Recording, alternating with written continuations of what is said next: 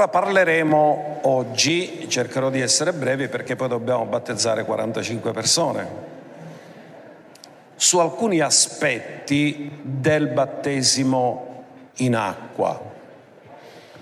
E vorrei partire da quello che è stato anche l'argomento del nostro full immersion.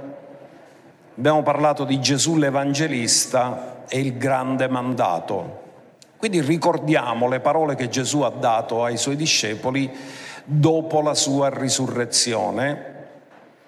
Parlò loro e affidò il grande mandato di raggiungere tutte le etnie della terra, perché la parola che viene tradotta popoli in realtà nel testo originale è etnie, perché noi possiamo dire che c'è un solo popolo, il popolo italiano, ma nel popolo italiano ci possono essere varie etnie. Gesù non si è occupato solo di raggiungere popoli o nazioni, ci ha dato il mandato di raggiungere tutte le etnie che magari hanno un linguaggio tutto loro, eccetera. Andiamo a vedere Matteo 28, versi 19 e 20 e ci ricordiamo quello che Gesù ha detto ai suoi discepoli. E ha detto questo, andate dunque e fate discepoli. Ora fermatevi un attimo, il mandato non è andare, il mandato è fare discepoli. Tanto è vero che nel testo originale non è andate, è andando, cioè dovunque andate fate discepoli. Di tutti i popoli, e qui è di tutte le etnie, battezzandoli nel nome del Padre, del Figlio e dello Spirito Santo. Ora noterete una cosa, che Gesù ha legato il fatto del battesimo in acqua a, al fatto del discepolato. Credere in Cristo può essere un fatto personale e interiore ma quando hai realizzato la tua relazione personale con Gesù non puoi tenerla nascosta, devi renderla pubblica. Ecco perché è necessario il battesimo, perché come vedremo il battesimo non salva, ma rende pubblica la tua salvezza. Devi fare sapere agli altri quello che Gesù ha fatto per te. E poi ha detto come lo dobbiamo fare il discepolato insegnando loro ad osservare tutte le cose che io vi ho comandato ed ecco io sono con voi tutti i giorni fino alla fine dell'età presente. Gesù ci ha garantito la sua presenza mentre noi facciamo discepoli. La stessa cosa eh, è riportata anche nel Vangelo di Marco, quindi proiettiamo Marco 16 verso 15.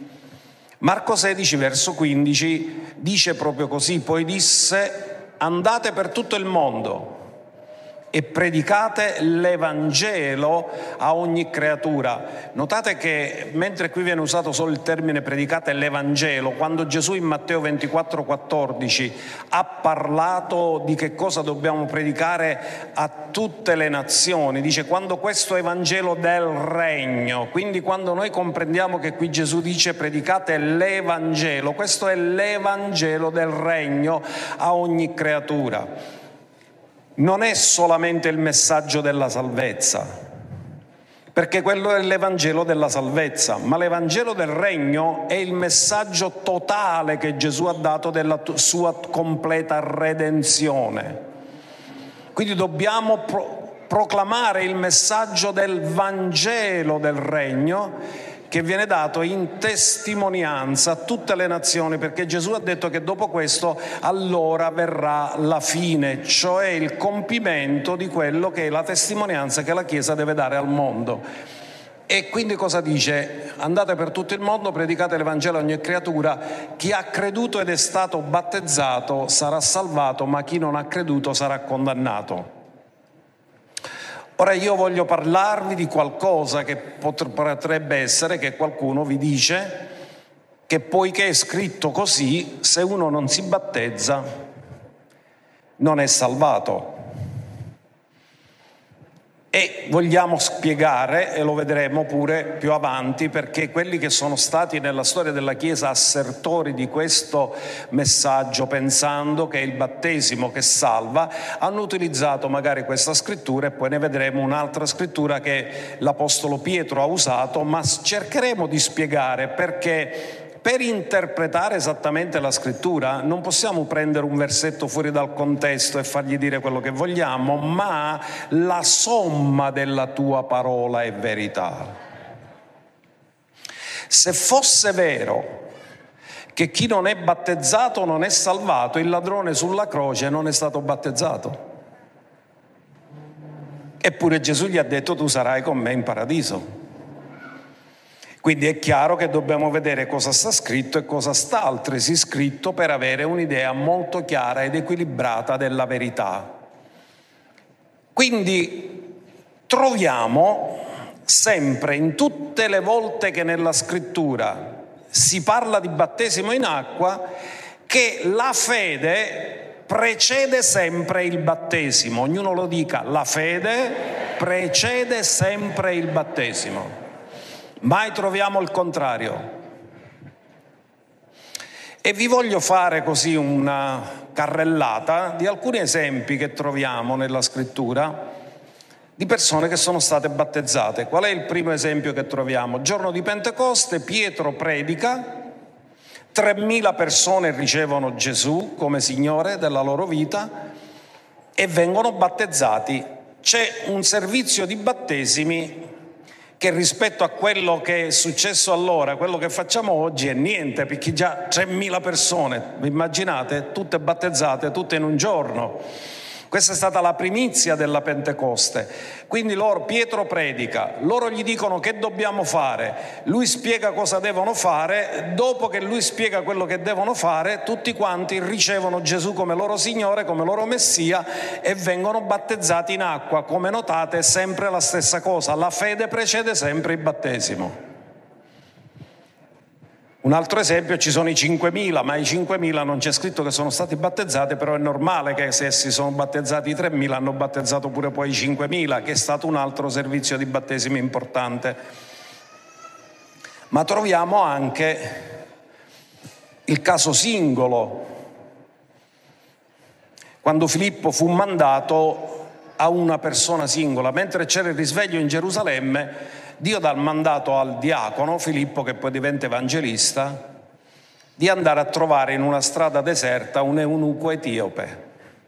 Lui lo evangelizza, gli si accosta, gli predica il Vangelo, l'eunuco comprende che il battesimo era la manifestazione pubblica della sua fede e gli dice e qui c'è dell'acqua che impedisce che io sia battezzato e lui gli dice se credi con tutto il tuo cuore, notate qual è la fede precede sempre? Il battesimo. Se credi con tutto il tuo cuore ti puoi battezzare e lo battezzò. Quindi troviamo le masse che si battezzano, ma anche il singolo, perché Dio è attento alle masse, ma anche al singolo. Gli ha mandato uno per andare a incontrare una sola persona in una strada deserta. Poi troviamo Paolo che si converte, gli cadono le scaglie dagli occhi e viene battezzato. L'Apostolo Paolo, quello che sarà il futuro Apostolo Paolo. Allora era Saulo da Tarso, poi diventa l'Apostolo Paolo, anche lui viene battezzato. Ma l'esempio che ci aiuta di più, anche perché erano italiani, è il centurione Cornelio. Il centurione Cornelio riceve la predicazione di Pietro ed è il primo, la prima famiglia di gentili che riceve la predicazione del Vangelo e che cosa succede? Che mentre Pietro predica avviene qualcosa di straordinario. Loro credono e lo Spirito Santo viene e li riempie e cominciano a parlare in altre lingue. E Pietro dice, mamma mia, stanno parlando in lingue come noi. Voi sapete che Pietro ha avuto delle grandi difficoltà prima di andare a incontrare Cornelio ed entrare nella casa, perché gli ebrei non entravano nelle case dei gentili. E Dio gli ha dato delle visioni che salivano e scendevano, il lenzuolo per tre volte e lo convinse, così lui capì che era Dio che lo stava mandando lì. E quando cominciò, ancora non aveva finito di predicare, lo Spirito Santo scese e li battezzò. Notate che hanno ricevuto lo Spirito Santo, sono stati salvati e ancora non erano battezzati in acqua. E Pietro dice, ma gli possiamo negare l'acqua del battesimo ora che già hanno ricevuto lo Spirito Santo come noi stessi? Ora tu comprendi, non ci vuole molto a capirlo, che se una persona riceve il battesimo nello Spirito Santo è salvato perché non puoi ricevere lo Spirito Santo se non sei nato di nuovo. Quindi vedete che il battesimo in acqua ancora non era stato somministrato, ma pure erano nati di nuovo e battezzati nello Spirito Santo. E Pietro dice, manca solo la testimonianza pubblica perché quello che Dio doveva fare l'ha fatto nella loro vita.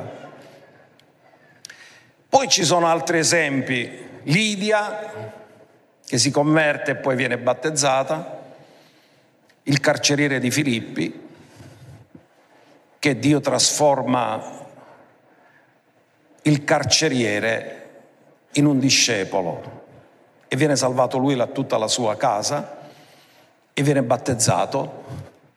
E poi molti corinzi, perché Paolo dice io non mi ricordo di aver battezzato tanti ho battezzato solo questo e quello, però la maggior parte sono stati battezzati da altri e nella chiesa di Efeso, quando Paolo ci va a visitare, trova solo 12 persone che neanche sanno del battesimo nello Spirito Santo, perché conoscono solo il battesimo di Giovanni Battista, quindi non conoscono né il battesimo cristiano né il battesimo nello Spirito Santo. E quando Paolo dice di che battesimo siete stati battezzati, poi lui parla del battesimo nello Spirito Santo, impone le mani, tutti quanti cominciano a parlare in altre lingue e profetizzare, poi vengono battezzati in acqua. Come vedete, la prima cosa che succede non è il battesimo in acqua, ma è il battesimo nello Spirito Santo, dopodiché ricevono il battesimo in acqua.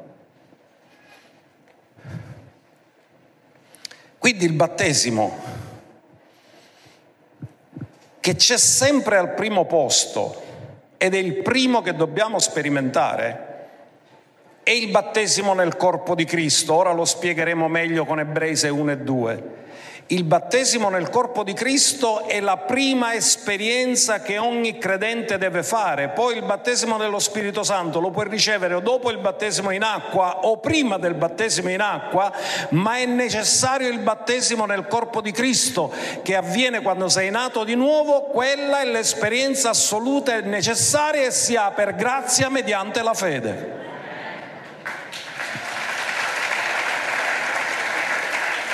Andiamoci a ricordare Ebrei 6, 1 e 2. Questa si chiama il fondamento della dottrina di Cristo, non è dottrina umana, è la dottrina di Cristo.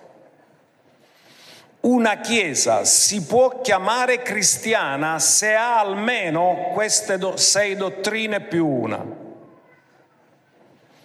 Perché le chiamo sei più una? Perché la perfezione viene dopo il fondamento. E la parola di Dio dice che noi dobbiamo non solo avere il fondamento, ma costruirci sopra.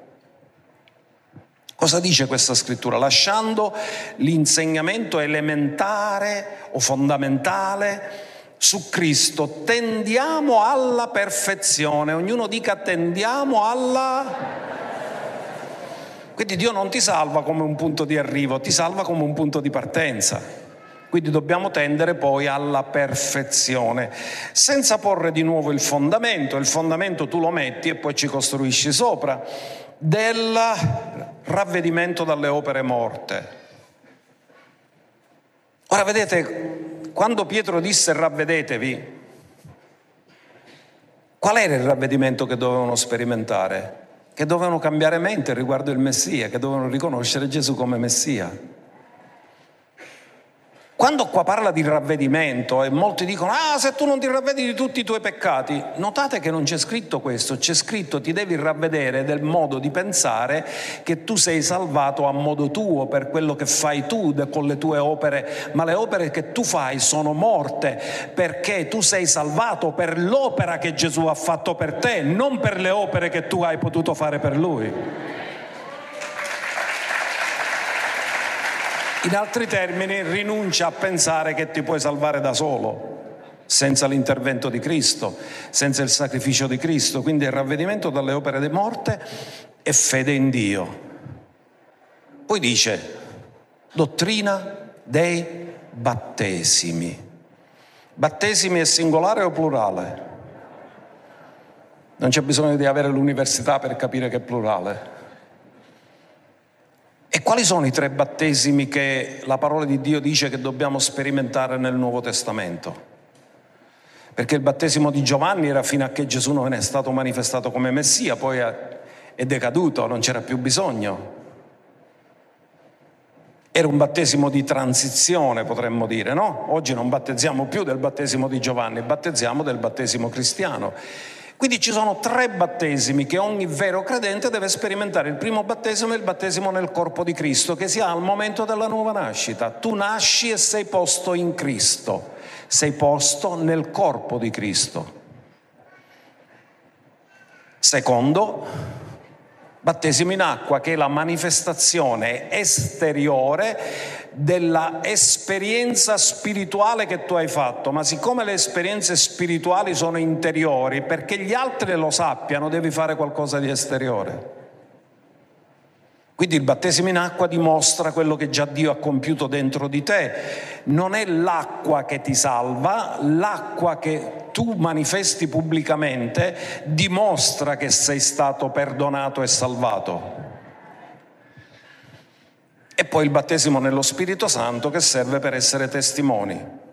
Voi riceverete potenza quando lo Spirito Santo verrà su di voi e mi sarete testimoni in Gerusalemme, Giudea e Samaria fino all'estremità della terra. Possiamo noi essere testimoni senza potenza? No. Noi diventiamo testimoni quando il testimone per eccellenza, che è lo Spirito Santo, viene a vivere dentro di noi. Lui è il testimone rende noi testimoni perché lui è la verità e testimonia della verità. Quindi questi tre battesimi compiono la dottrina dei battesimi, poi ce ne sono altri, ma non ce ne occupiamo, imposizione delle mani, risurrezione dei morti, giudizio eterno, eccetera. Ma il nostro argomento oggi sono i battesimi e vogliamo parlare di quattro esempi che ci aiutano e uno di questi è proprio uno di quei versi che vengono usati perché dice alla qual figura corrisponde il battesimo che ora salva voi e molti hanno pensato che quindi è il battesimo che ti salva, ma andiamolo a studiare questo perché ne parleremo perché questo avvenne con Noè, prima Pietro 3:20. Noè costruì un'arca e la prima domanda che vi faccio, Noè è stato salvato dall'acqua o è stato salvato dall'arca? Dall'arca. L'acqua è stato il mezzo dove l'arca galleggiava. Però quelli che non erano nell'arca si sono salvati o sono morti? Quindi la salvezza non è stata l'acqua, è stata l'arca. E l'arca che cosa rappresenta? Gesù. Se sei dentro l'arca sei salvato, se sei fuori dall'arca sei perduto.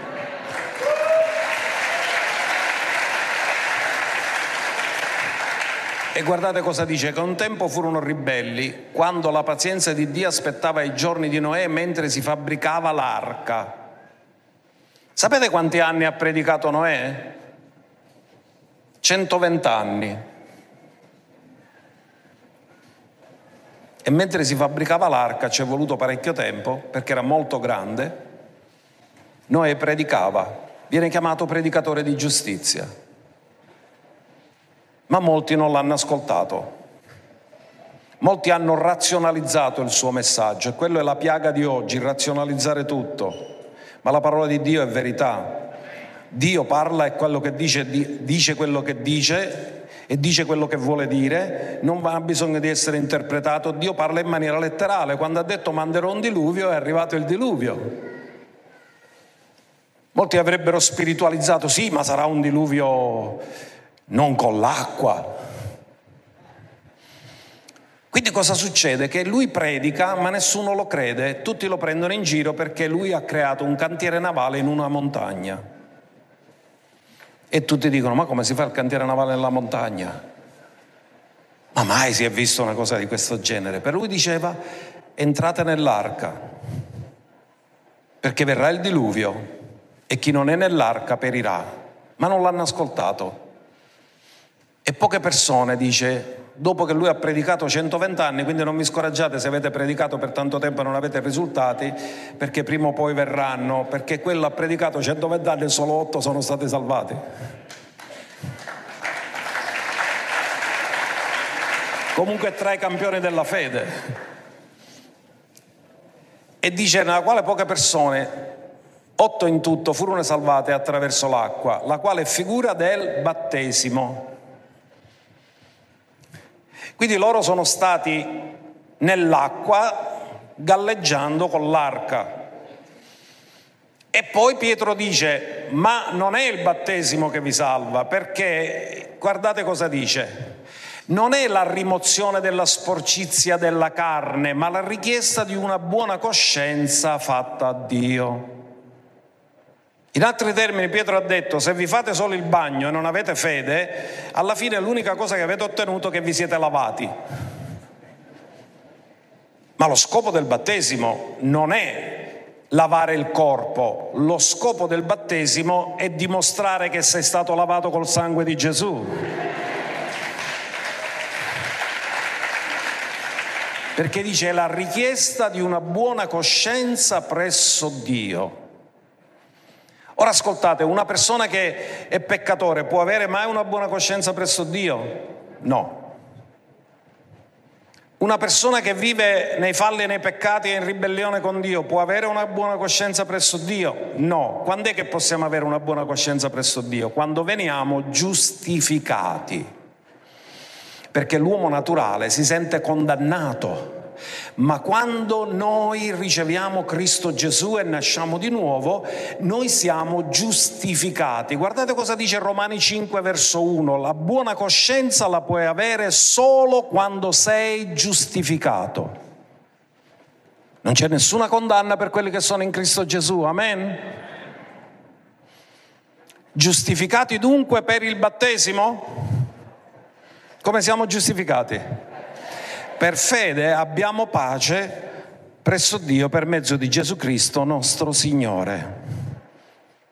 Quindi quando dice dobbiamo solo chiedere a Dio una buona coscienza, per avere buona coscienza io chiedo a Dio di darmi una nuova natura e questa nuova natura, perché la coscienza è la voce dello Spirito, per essere buona coscienza deve appoggiarsi su uno Spirito rigenerato.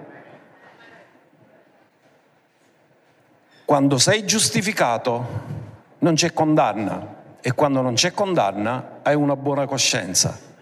Questo è un fatto spirituale che non è per mezzo dell'acqua, è per mezzo del sangue di Cristo Gesù. E tu hai avuto fiducia nel sangue e tu hai visto cose meravigliose che il sangue ha fatto perché ti ha lavato completamente da tutti i tuoi peccati, ha rimosso la natura di peccato e ti ha dato una buona coscienza davanti a Dio. Eravamo nemici, ora siamo diventati figli. E un figlio ha una buona coscienza presso il Padre.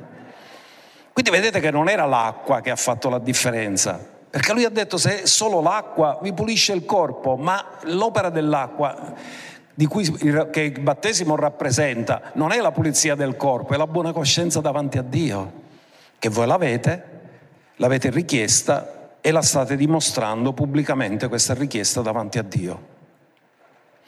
Quindi guardate cosa sta dicendo qua. Che tutto questo, se andiamo al verso precedente, dice che attraverso la risurrezione, la richiesta di una buona coscienza presso Dio, che ora salva anche noi, mediante la risurrezione di Gesù Cristo.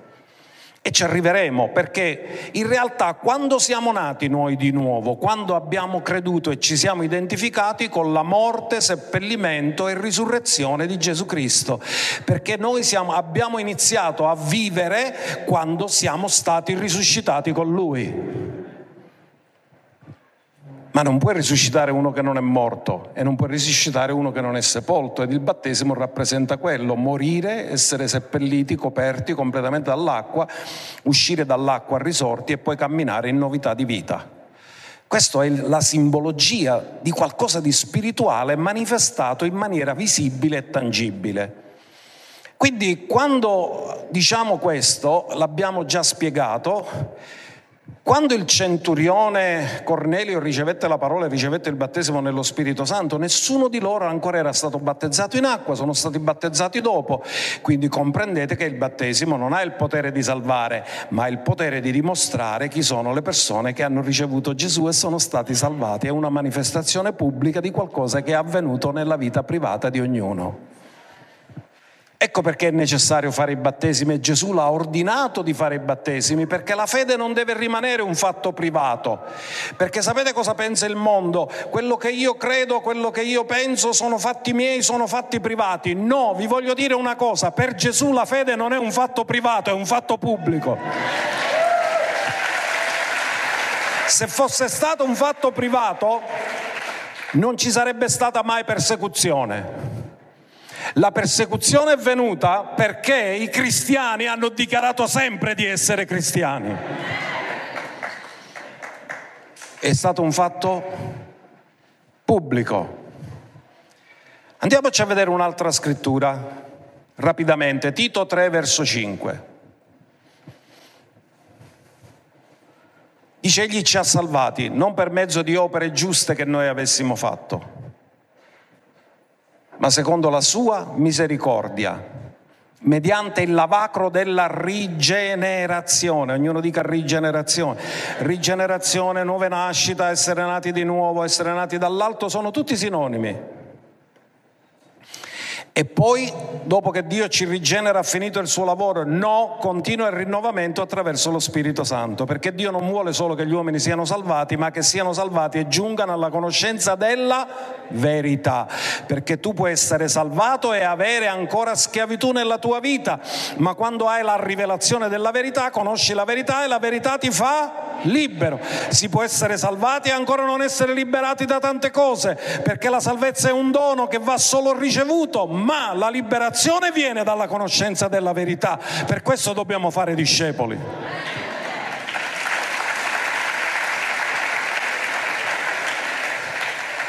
Questa era la prima immagine. Andiamo alla seconda. Si può essere battezzati a secco? Sì.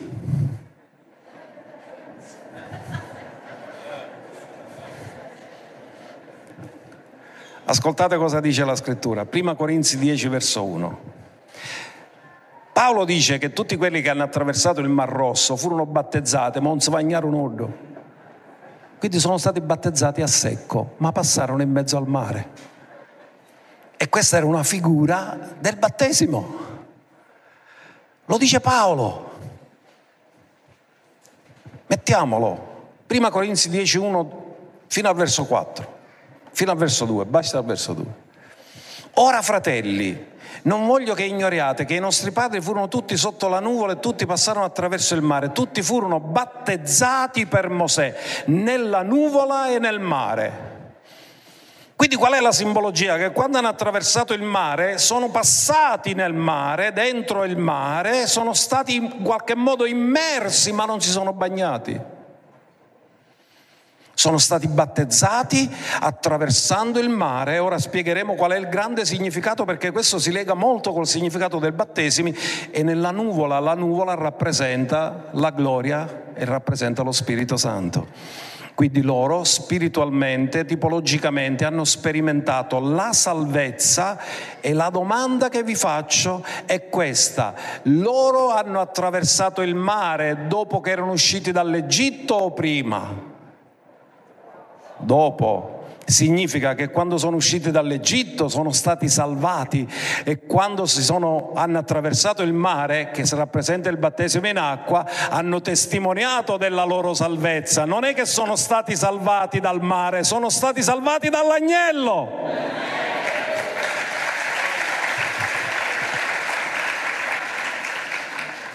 Quindi come vedete l'opera di Dio di salvezza, viene sempre prima del battesimo.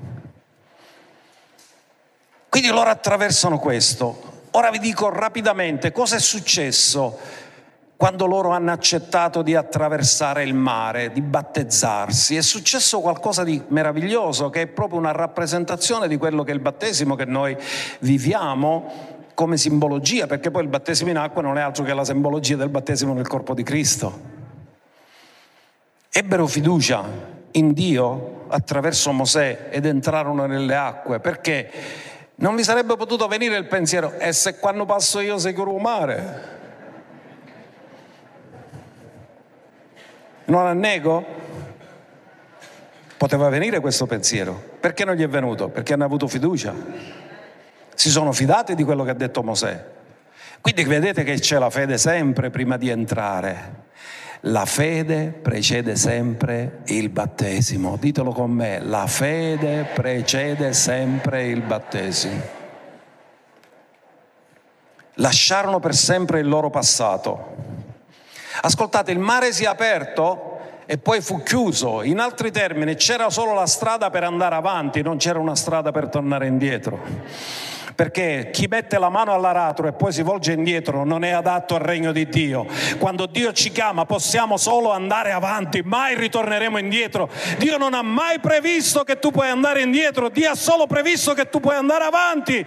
L'armatura non c'è di dietro, è solo davanti, perché siamo chiamati ad andare avanti.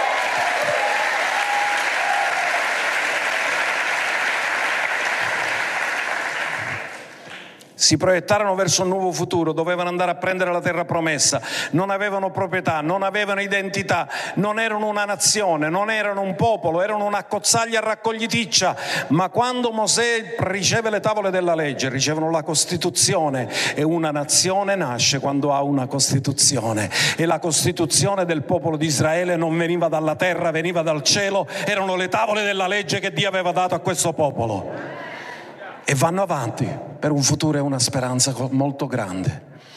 Poi lasciarono per sempre la schiavitù, sognarono la terra promessa e i loro vecchi padroni che li avevano dominati e resi schiavi non li hanno potuti vedere più, perché Dio, il mare che si è aperto per fare passare loro, si è chiuso sui loro nemici. E Dio disse, il faraone che avete visto non lo vedrete mai più. In altri termini c'è una rottura totale con il passato perché se uno è in Cristo egli è... Le cose vecchie sono e tutte le cose sono diventate...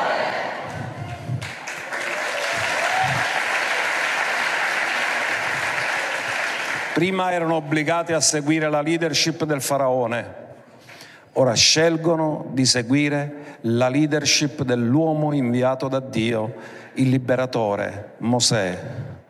Una volta sono costretti a ubbidire, stavolta scelgono di ubbidire perché riconoscono che Mosè è l'uomo mandato da Dio e si sottomettono a lui. Questa era la seconda immagine. Andiamo alla terza immagine, la circoncisione, solo per uomini. Le donne non hanno niente da farsi circoncidere. Vediamolo cosa dice la scrittura, perché anche qui viene citato il battesimo. Colossesi 2.11, andiamo a vedere cosa dice. Qualcuno di voi mi può dire cos'era, perché c'era la circoncisione quando fu istituita? Attraverso la circoncisione si entrava in un patto. Quale patto? Il patto abramico. Dio disse ad Abramo, tu sarai circonciso e circonciderai all'ottavo giorno tutti i tuoi discendenti. Questo sarà il segno del mio patto tra me e te. Quindi guardate cosa dice. Nel quale siete stati anche circoncisi di una circoncisione fatta senza mano d'uomo, ma della circoncisione di Cristo. Fermatevi un attimo. Quando è che Gesù ha versato il sangue la prima volta? Non alla croce, non quando è stato flagellato, quando è stato circonciso. All'ottavo giorno Gesù fu circonciso e all'ottavo giorno ha versato il sangue. Perché l'ha versato? Perché è entrato nel patto abramico. Ora noi siamo circoncisi, non con una mano d'uomo. Quindi non è qualcosa di fisico, è qualcosa spirituale, lo comprendiamo questo e dice questo circoncisione di Cristo è lo spogliamento del corpo dei peccati della carne. Qual è il nostro principale nemico? Sapete una cosa?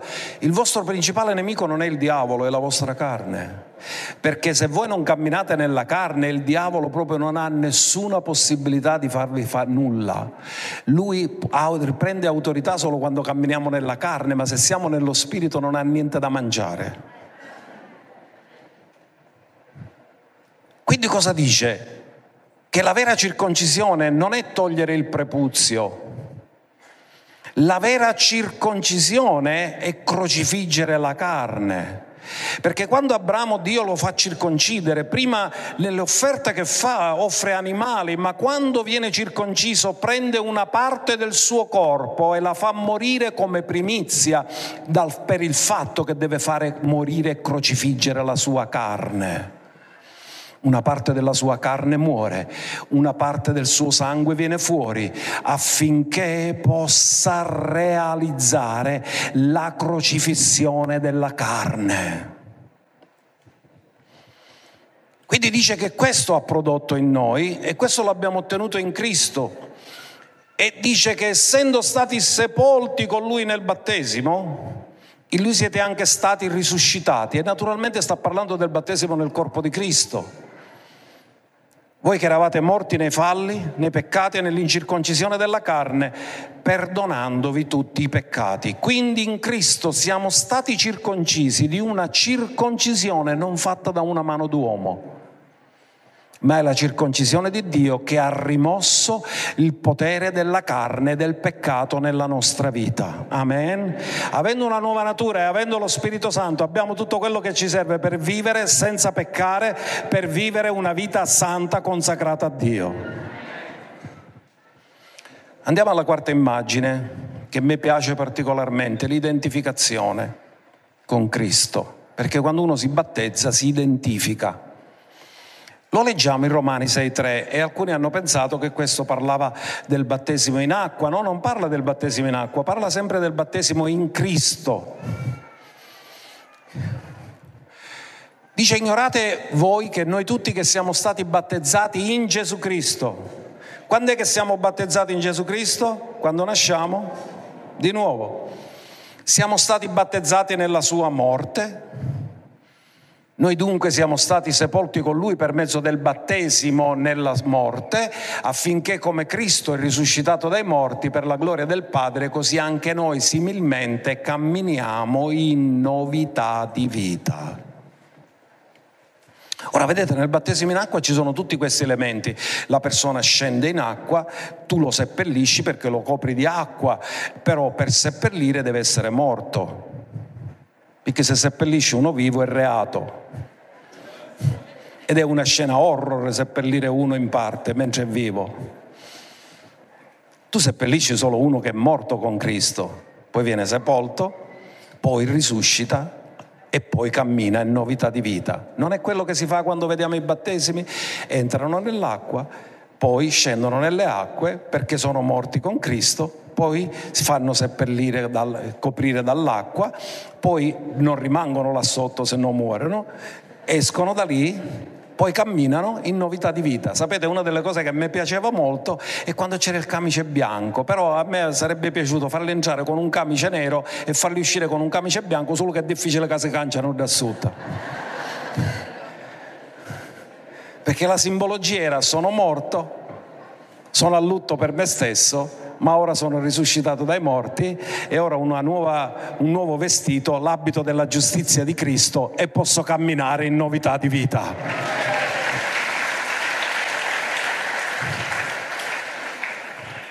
Quindi vivere da battezzati significa vivere nel corpo di Cristo, rappresentando Cristo e ubbidendo a tutto ciò che sono i dettami del capo di cui noi siamo corpo.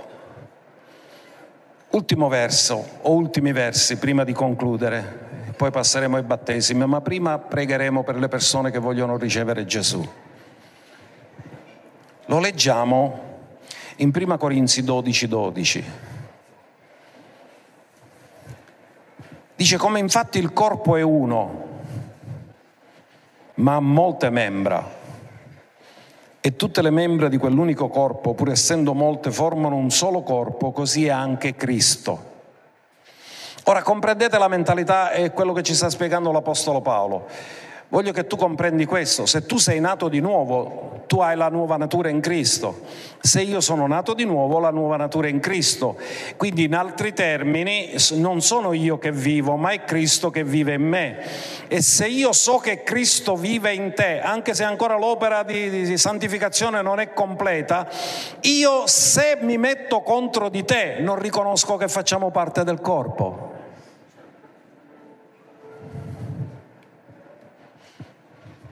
Il corpo è uno, le membra sono tante. Ora dice, noi tutti siamo stati battezzati in uno spirito, nel medesimo corpo. È lo spirito della nuova nascita, lo spirito di Cristo. Tutti siamo stati battezzati. Significa siamo stati immersi. Ogni cellula del tuo corpo è immersa nel tuo corpo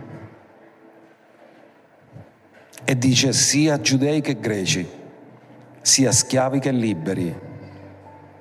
E poi dice un'altra cosa, siamo stati tutti abbeverati in un medesimo spirito, battezzati in un solo corpo, abbeverati in un medesimo spirito. Chiediamo scusa se non mi avete visto, non ero rapito, eh, ero fuori campo. Voglio che riflettiamo su questo. Ascoltami, che significa battezzare? Immergere e fare riemergere.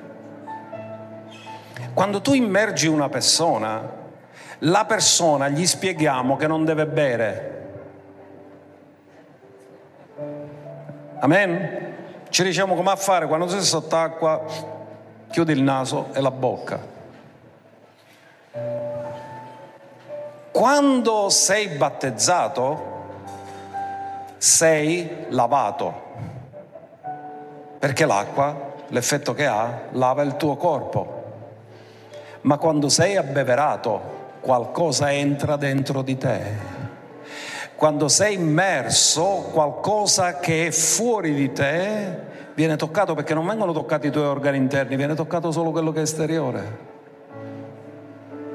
Tu immergi il tuo corpo, ma si bagna solo la parte esteriore del tuo corpo, l'interiore non viene toccato. Ma quando bevi, qualcosa entra nel tuo corpo e ti riempie. Quindi il battesimo ti immerge nel corpo, ma bere dallo Spirito ti riempie di dentro di Dio. Il battesimo ti inserisce e quando bevi ti fortifica, ti riempie e ti rende capace di essere non solo lavato, ma riempito dello Spirito di Dio, perché viene abbeverato. Cosa ha detto Gesù? Una sete venga a me, beva e come ha detto la scrittura, fiumi di acqua viva sgorgeranno dal suo... In altri termini, quando sei battezzato non escono da te fiumi di acqua viva, ma quando sei abbeverato escono da te fiumi di acqua viva. Quando sei battezzato sei lavato, ma quando ti abbeveri dallo Spirito sei ripieno e fiumi di acqua viva sgorgeranno da te e dimostrerai chi abita dentro di te. Il battesimo dimostra che ti ha lavato, ma lo Spirito dimostra che ti ha riempito.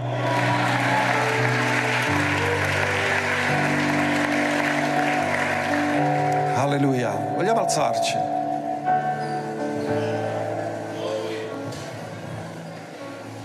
Avete afferrato? Avete le idee chiare? Com'è meravigliosa la parola di Dio. La somma della sua parola è verità.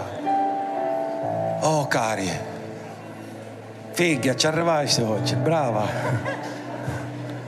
Alleluia. Che bello vedere l'opera di Dio nella nostra vita. Grazie Gesù.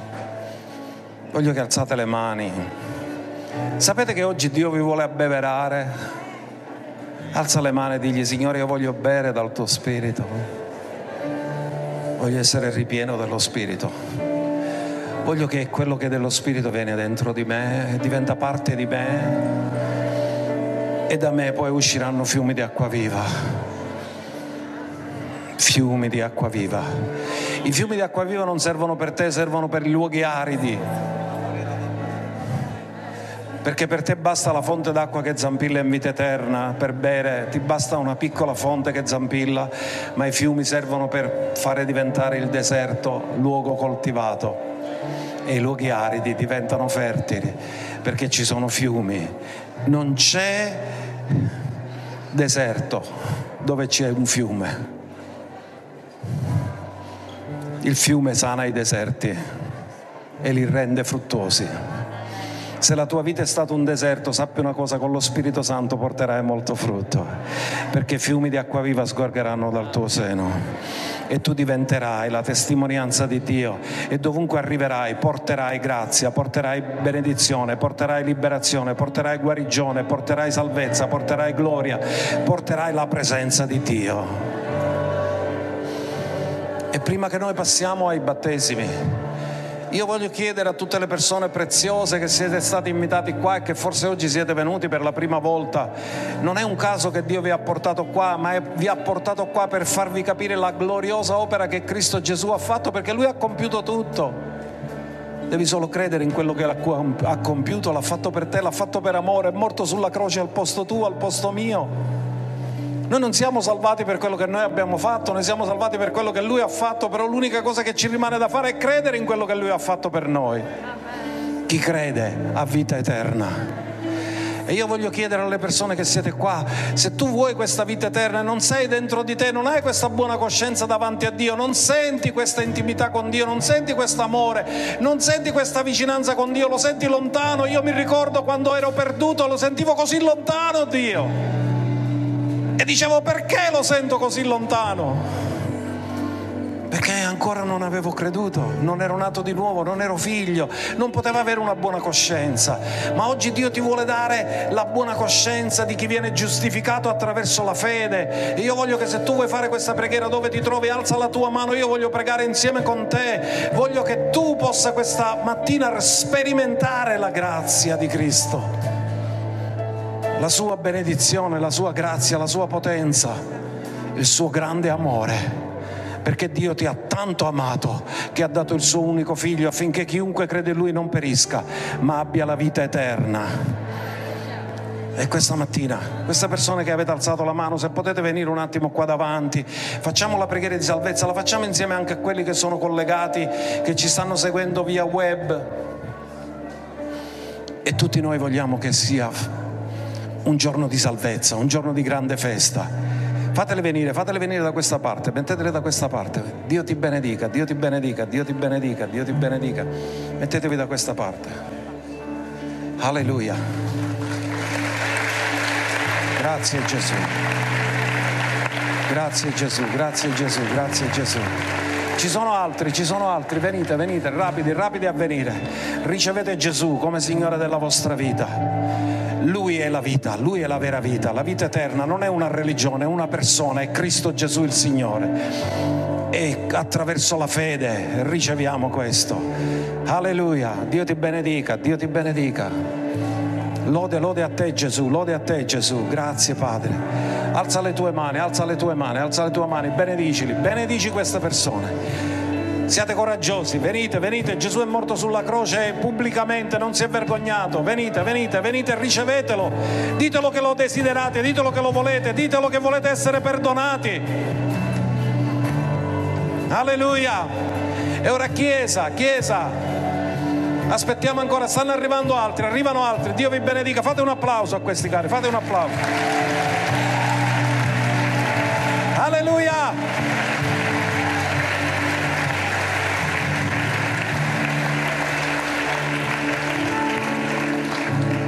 Quanto è grande l'amore di Dio? Chi sarebbe morto mai per noi? Gesù l'ha fatto a posto nostro. Questo è l'amore di Dio. E questa mattina vi arrendete a questo amore e tutta la Chiesa mi aiutate, tutte le persone che siete collegati, fermatevi un attimo e fate questa preghiera con tutto il vostro cuore invitando Gesù a essere il Signore della vostra vita. Tutta la Chiesa per favore insieme con loro ripetete a voce alta questa preghiera, dite con me Signore vengo davanti a te. E questa mattina io dichiaro che credo che tu sei morto al posto mio e sei risuscitato per donarmi la tua giustizia. Io credo nel mio cuore e ottengo la tua giustizia e con la mia bocca confesso te Gesù come Signore della mia vita e ottengo la salvezza. Ora sono in Cristo e sono una nuova creatura. Le cose vecchie sono passate e sono diventate nuove perché tu mi hai perdonato e mi hai salvato. Grazie Gesù che mi hai perdonato e mi hai salvato. Ditelo alla Chiesa, Gesù mi ha perdonato e mi ha salvato.